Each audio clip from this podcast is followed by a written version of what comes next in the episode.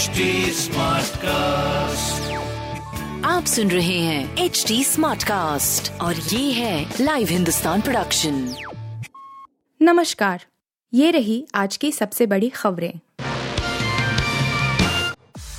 पाँच दिन भी केसीआर के साथ नहीं चल पाए नीतीश। जेडीयू ने प्रस्ताव किया खारिज। जदयू की प्रदेश और राष्ट्रीय कार्यकारिणी की दो दिनी बैठक का लबोलवाब यही है कि विपक्ष को एकजुट करने की रणनीति और केंद्र सरकार के खिलाफ मुद्दे क्या होंगे इसके प्रारूप पर मंथन हुआ। जदयू ने यह भी साफ़ किया कि नीतीश कुमार प्रधानमंत्री के दावेदार नहीं हैं, ताकि किसी को यह भ्रम न रहे कि जदयू नीतीश कुमार को प्रधानमंत्री बनाने के लिए विपक्ष को एकजुट कर रहा है। भाजपा की ओर से यह बार बार कहा जा रहा है कि नीतीश कुमार प्रधानमंत्री बनने के लिए एनडीए से बाहर हुए हैं। उसकी काट में यह बात कही गई है। इस बीच जदयू ने केसीआर के प्रस्ताव को खारिज कर दिया है। 31 अगस्त को पटना पहुँचे के दिन भर नीतीश कुमार के साथ रहे थे। क्या चाहते थे केसीआर?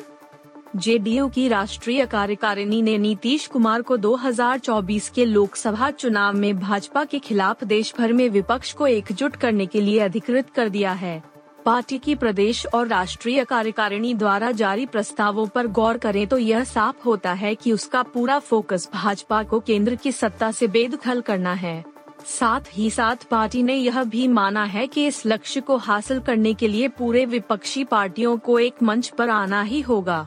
इसमें विभिन्न प्रदेशों के क्षेत्रीय दलों के साथ साथ कांग्रेस और वाम दलों को भी शामिल करना होगा। एक लक्ष्य बनाकर दलों को आपसी मतभेद भुलाकर साथ मिलकर चुनाव लड़ना होगा। तेलंगाना के सीएम के चंद्रशेखर राव द्वारा गैर भाजपा और गैर कांग्रेस गठबंधन के प्रस्ताव को जदयू ने खारिज कर दिया है। हालाँकि, जदयू ने यह भी संकेत दिया कि वह राव को भी सभी विपक्षी दलों के साथ लाने की पहल करेगा। दो दिनी बैठक में हौसले बुलंद दिखाने की कोशिश। जदयू ने अपने राजनीतिक प्रस्ताव में जिसे सबसे अहम मुद्दा बताया है, उनमें कहा है कि देश नाजुक दौर से गुजर रहा है। देश में आपातकाल जैसी स्थिति बनी हुई है।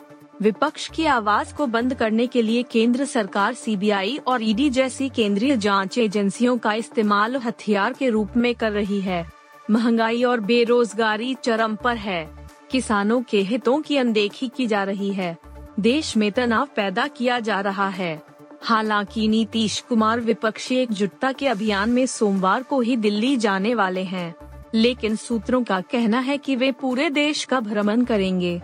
बहरहाल, जदयू ने अपने दो दिनी बैठक में यह दिखाने की कोशिश की कि उसके हौसले बुलंद हैं। वह हर वार पर जोरदार पलटवार कर अपना तेवर दिखाएगा। कांग्रेस में नहीं थम रही नाराज़गी। राहुल गांधी की रैली से गायब रहे कई बड़े नेता, राज बब्बर ने की मोदी सरकार की तारीफ़। महँगाई के खिलाफ हल्ला बोल रैली में रविवार को कांग्रेस के कई असंतुष्ट नेता गैर हाजिर रहे। वहीं, गुलाम नबी आज़ाद के पार्टी छोड़ने का फ़ायदा जम्मू कश्मीर के नए प्रदेश कांग्रेस अध्यक्ष विकार रसूल को हुआ। मध्य प्रदेश अध्यक्ष कमलनाथ और हिमाचल प्रदेश कांग्रेस अध्यक्ष प्रतिभा सिंह के साथ विकार रसूल को रामलीला मैदान में रैली को संबोधित करने का मौका मिला। कांग्रेस की रैली में पूर्व केंद्रीय मंत्री और CWC के सदस्य आनंद शर्मा गैर हाजिर रहे। वहीं असंतुष्ट नेताओं में शामिल मनीष तिवारी भी मौजूद नहीं थे। मनीष के समर्थकों का कहना है कि वह देश से बाहर है, इसलिए उपस्थित नहीं हो पाए। आनंद शर्मा और मनीष तिवारी ने पिछले दिनों अध्यक्ष पद के चुनाव पर सवाल उठाए थे। रैली में गुलाम नबी आज़ाद का ज़िक्र नहीं। इस बीच, रैली में गुलाम नबी आज़ाद के पार्टी छोड़ने का कोई ज़िक्र नहीं हुआ। लोकसभा में कांग्रेस संसदीय दल के नेता धीर रंजन चौधरी ने इतना ज़रूर कहा कि कांग्रेस एक दरिया है, इसमें कोई भी आ सकता और जा सकता है। पर आज़ाद के पार्टी छोड़ने का जम्मू कश्मीर के नए प्रदेश अध्यक्ष विकार रसूलवानी को फ़ायदा मिला। उन्होंने सभा को संबोधित किया। यह कयास लगाए जा रहे थे कि विकार रसूलवानी अपने भाषण में गुलाम नबी आज़ाद के पार्टी छोड़ने को लेकर उन पर निशाना साध सकते हैं, पर उन्होंने इसका ज़िक्र तक नहीं किया। महँगाई के खिलाफ हल्ला बोल रैली में राहुल गांधी की मौजूदगी में सिर्फ़ तीन प्रदेश अध्यक्षों को बोलने का मौका मिला। इनमें कमलनाथ और प्रतिभा सिंह के साथ विकार रसूलवानी शामिल हैं। राज बब्बर ने केंद्र सरकार को सराहा। कांग्रेस में कलह थमने का नाम नहीं ले रही है। पार्टी जहाँ महँगाई के खिलाफ केंद्र सरकार को घेरने में जुटी है, वहीं पार्टी के वरिष्ठ नेता राज बब्बर ने सरकार की प्रधानमंत्री जनधन योजना की तारीफ़ की है। राज बब्बर पार्टी के असंतुष्ट नेताओं में शामिल हैं। राज बब्बर ने ट्वीट कर कहा कि प्रधानमंत्री जनधन योजना को आठ साल पूरे हो गए। लोगों तक पैसा और मदद सीधे बिना किसी दखल के पहुँचे। यह एक क्रांति है।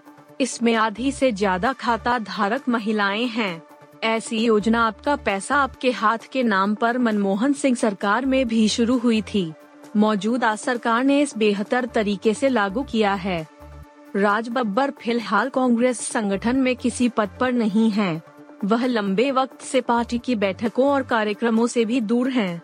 ऐसे में वरिष्ठ नेता गुलाम नबी आज़ाद के कांग्रेस के साथ अपने 50 साल पुराने रिश्ते खत्म करने के बाद यह कयास लगाए जा रहे हैं कि कुछ और नेता भी पार्टी का साथ छोड़ सकते हैं। हालाँकि, राज बब्बर ने अभी इस तरह के कोई संकेत नहीं दिए हैं। एमएलसी की छह सीटों के लिए बीजेपी तय करेगी नाम। पीएम मोदी के जन्मदिन से बड़े अभियान की तैयारी। बीजेपी के यूपी प्रभारी राधा मोहन सिंह की मौजूदगी में सोमवार शाम होने वाली एक महत्वपूर्ण बैठक में मनोनयन कोटे की एमएलसी की छह सीटों के लिए नेताओं के नाम की चर्चा की जाएगी। इसके साथ ही फरवरी में खाली होने वाली स्नातक और शिक्षक एम क्षेत्र और निकाय चुनावों की तैयारी पर भी चर्चा होगी।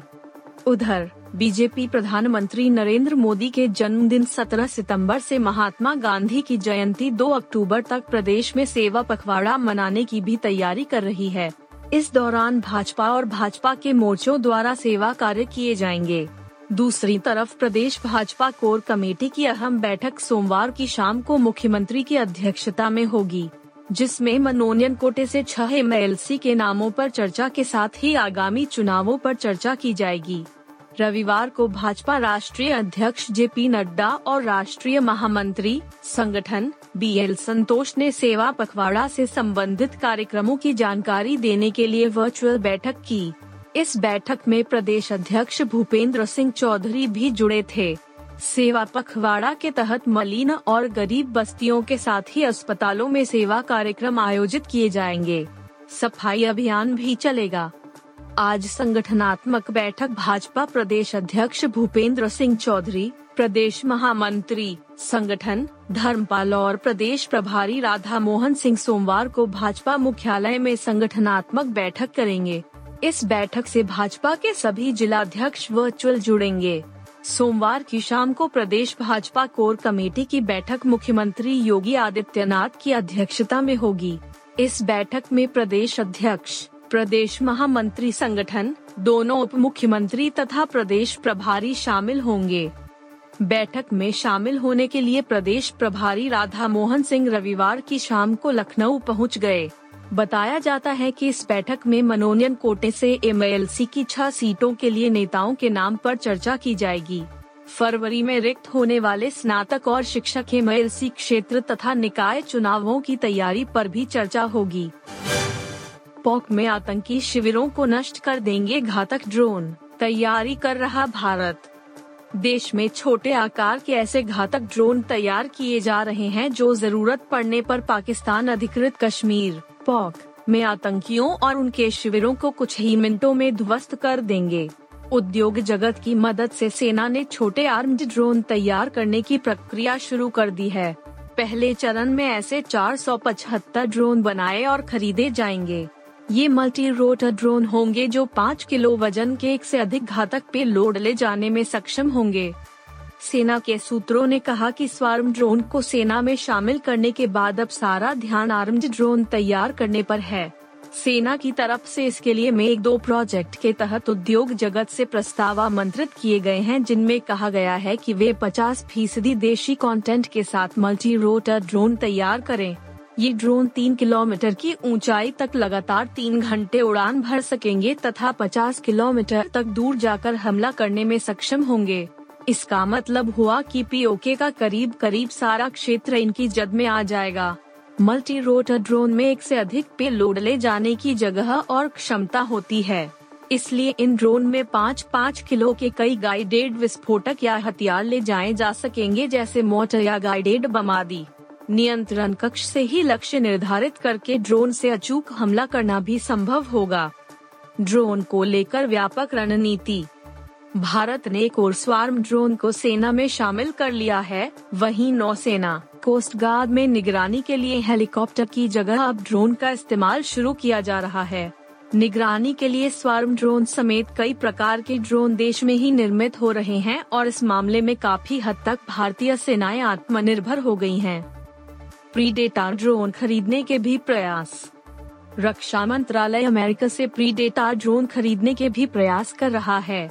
यह वही ड्रोन है जिनके ज़रिए अमेरिका अपने दुश्मनों को चुन चुन कर मार रहा है। हाल में आतंकी अल जवाहिरी को इस ड्रोन हमले में मारा गया था। इस ड्रोन में विस्फोटक नहीं बल्कि एक छोटी मिसाइल लगी होती है। इससे वह सीधे लक्ष्य पर ही हमला करता है तथा नागरिकों या संपत्ति को नुकसान नहीं होता है। सूत्रों के अनुसार, ऐसे तीस ड्रोन खरीदने के लिए अमेरिका से बातचीत चल रही है। थल, जल और नभ सेना को ऐसे टेन टेन ड्रोन दिए जाएँगे। डीआरडीओ भी बना रहा आर्म्ड ड्रोन। डीआरडीओ के दो यूएवी रुस्तम और घटक महत्वपूर्ण मुकाम पर पहुँच चुके हैं।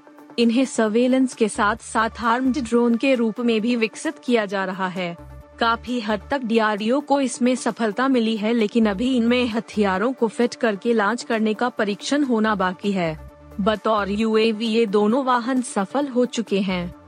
एंटी ड्रोन तकनीक पर भी काम। रक्षा मंत्रालय के सूत्रों ने कहा कि इसके अलावा एंटी ड्रोन तकनीक विकसित करने की दिशा में भी कार्य चल रहा है। इसके लिए इंटीग्रेटेड ड्रोन डिटेक्शन सिस्टम विकसित किया जा रहा है। साथ ही एक लो लेवल रेडार के विकास पर भी कार्य आरंभ किया गया है, जिसके ज़रिए दुश्मन के ड्रोन हमलों को रोका जा सकेगा। सचिन तेंदुलकर का मैच विश्लेषण, अर्शदीप का कैच नहीं, बल्कि ये था मैच का टर्निंग पॉइंट एशिया कप 2022 के सुपर चार में भारत को रविवार रात रोमांचक मुकाबले में पाकिस्तान के हाथों पाँच विकेट से हार का सामना करना पड़ा। मैच के अंतिम क्षणों में अर्शदीप सिंह ने आसिफ अली का आसान सा कैच छोड़ा, जिसे हर कोई मैच का टर्निंग पॉइंट बता रहा है। मगर क्रिकेट के भगवान कहे जाने वाले सचिन तेंदुलकर का कुछ और मानना है। सचिन तेंदुलकर के हिसाब से मोहम्मद रिजवान और मोहम्मद नवाज़ की साझेदारी ने मैच को पलटा है। बता दें, इस मैच में भारत ने पहले बल्लेबाजी करते हुए विराट कोहली साठ के अर्धशतक के दम पर पाकिस्तान के सामने जीत के लिए एक सौ बयासी रनों का लक्ष्य रखा था। इस स्कोर को बाबर आज़म की टीम ने एक विकेट शेष रहते हासिल कर लिया। सचिन तेंदुलकर ने भारत की हार के बाद ट्वीट करे हुए लिखा इन वीस पाक मैच हमेशा एक रोलर कोस्टर राइड होते हैं। भारत ने विराट कोहली की अच्छी पारी की मदद से प्रतिस्पर्धी टोटल बनाया। लेकिन मोहम्मद रिजवान और मोहम्मद नवाज़ की पार्टनरशिप मेरे लिए गेम चेंजर रही। कुल मिलाकर एक अच्छी प्रतियोगिता। बता दें, पाकिस्तान ने बाबर आज़म, चौदह, और फखर जमन, पंद्रह, के रूप में अपने दो बहुमूल्य विकेट तिरसठ के स्कोर पर खो दिए थे। उस समय ऐसा लगने लगा था कि भारत मैच पर अपना शिकंजा कस लेगा क्योंकि पाकिस्तान का मिडिल ऑर्डर मज़बूत नहीं था। मगर तब मोहम्मद रिजवान इकहत्तर का साथ देने मैदान पर उतरे। मोहम्मद नवाज़ ने 20 गेंदों पर छह चौकों और दो छक्कों की मदद से 42 रनों की शानदार पारी खेली। तीसरे विकेट के लिए रिजवान और नवाज़ के बीच तिहत्तर रनों की महत्वपूर्ण साझेदारी हुई। पाकिस्तान ने इस जीत के साथ भारत से एक हफ़्ते के अंदर हार का बदला चुकता किया। एशिया कप 2022 के ग्रुप स्टेज में जब इन दोनों टीमों की भिड़ंत पहली बार हुई थी तो भारत ने पाकिस्तान को पाँच विकेट से पटखनी दी थी। अगर दोनों टीमें अब 11 सितंबर को होने वाले फाइनल में पहुँचती है तो फैंस को तीसरी बार भारत बनाम पाकिस्तान मुकाबला देखने को मिल सकता है। आप सुन रहे थे हिंदुस्तान का डेली न्यूज़ रैप, जो एच टी कास्ट की एक बीटा संस्करण का हिस्सा है। आप हमें फेसबुक ट्विटर और इंस्टाग्राम पे एट एच टी या podcasts@hindustantimes.com पर ईमेल के द्वारा सुझाव दे सकते हैं। आप सुन रहे हैं एच टी और ये था live Hindustan production smart cast